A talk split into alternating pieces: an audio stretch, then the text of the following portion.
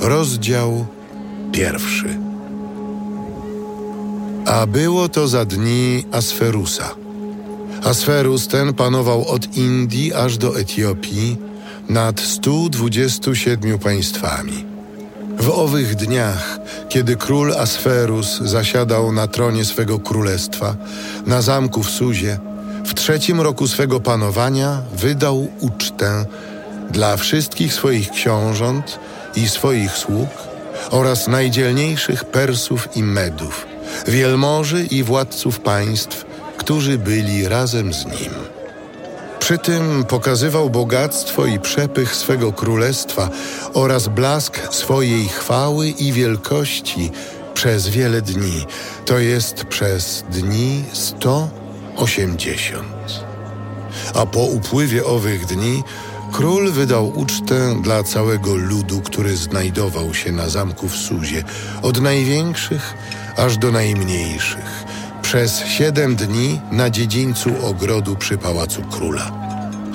Białe tkaniny lniane i fioletowa purpura były przymocowane sznurami z bisioru i czerwonej purpury do srebrnych pierścieni na kolumnach z białego marmuru.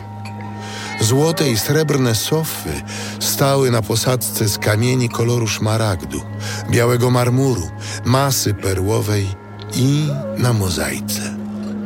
Napoje zaś podawano w naczyniach złotych, a zastawa była z naczyń różnych. Wina królewskiego było wiele, zgodnie z królewską hojnością. Picie odbywało się według takiego zalecenia. Nikt nikogo nie przymuszał, bo tak nakazał król wszystkim urzędnikom swego domu: niech każdy czyni, co mu się podoba. Także królowa Waszti wydała ucztę dla kobiet w pałacu królewskim, który należał do króla Asferusa.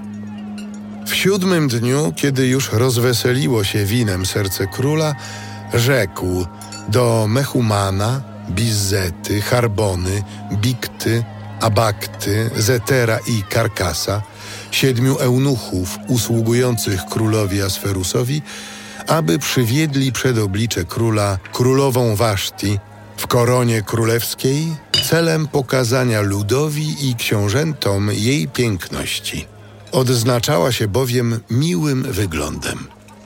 Ale królowa Waszti odmówiła przyjścia na rozkaz króla, przekazany za pośrednictwem eunuchów. Na to król bardzo się rozzłościł i gniew w nim zapłonął. I rozmawiał król z mędrcami znającymi czasy, bo tak sprawy króla rozważano wobec znających prawo i sąd. A rozkazał przywołać do siebie Karszenę, Szetara, Admatę, Tarszisza, Meresa, Mersenę, Memukana, siedmiu książąt perskich i medyjskich, którzy byli zaufanymi doradcami króla i zajmowali w królestwie pierwsze miejsca. I zapytał: Jak według prawa należy postąpić z królową Waszti, która nie wykonała rozkazu króla Asferusa, jaki przekazali eunuchowie? Na to odpowiedział Memukan wobec króla i książąt. Nie tylko przeciw samemu królowi wykroczyła królowa Waszti, lecz także przeciw wszystkim książętom i wszystkim narodom, które zamieszkują państwa króla Asferusa. Gdy wieść o zachowaniu się królowej rozejdzie się pośród wszystkich kobiet, wtedy wzgardzą mężami swoimi w oczach swoich i powiedzą im: Król Asferus polecił przyprowadzić królową Waszti do siebie, a ona nie przyszła. Dziś wszystkie księżniczki perskie i medyjskie będą mówiły do książąt królewskich tak, jak usłyszały, że postąpiła królowa. Wtedy będzie wiele pogardy i gniewu.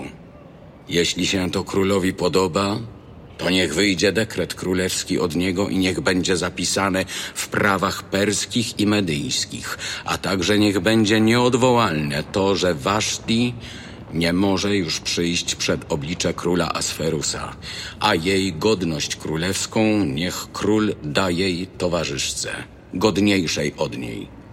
A gdy usłyszą dekret króla wydany dla całego królestwa, a wielkie jest ono, Wszystkie kobiety oddadzą cześć swoim mężom od największego do najmniejszego. Spodobała się ta rada królowi i jego książętom i uczynił król według słów Memukana. I wysłał listy do wszystkich państw króla, do każdej krainy jej własnym pismem i do każdego narodu w jego własnym języku, aby każdy mąż był panem w swoim domu i mówił, co mu się podoba.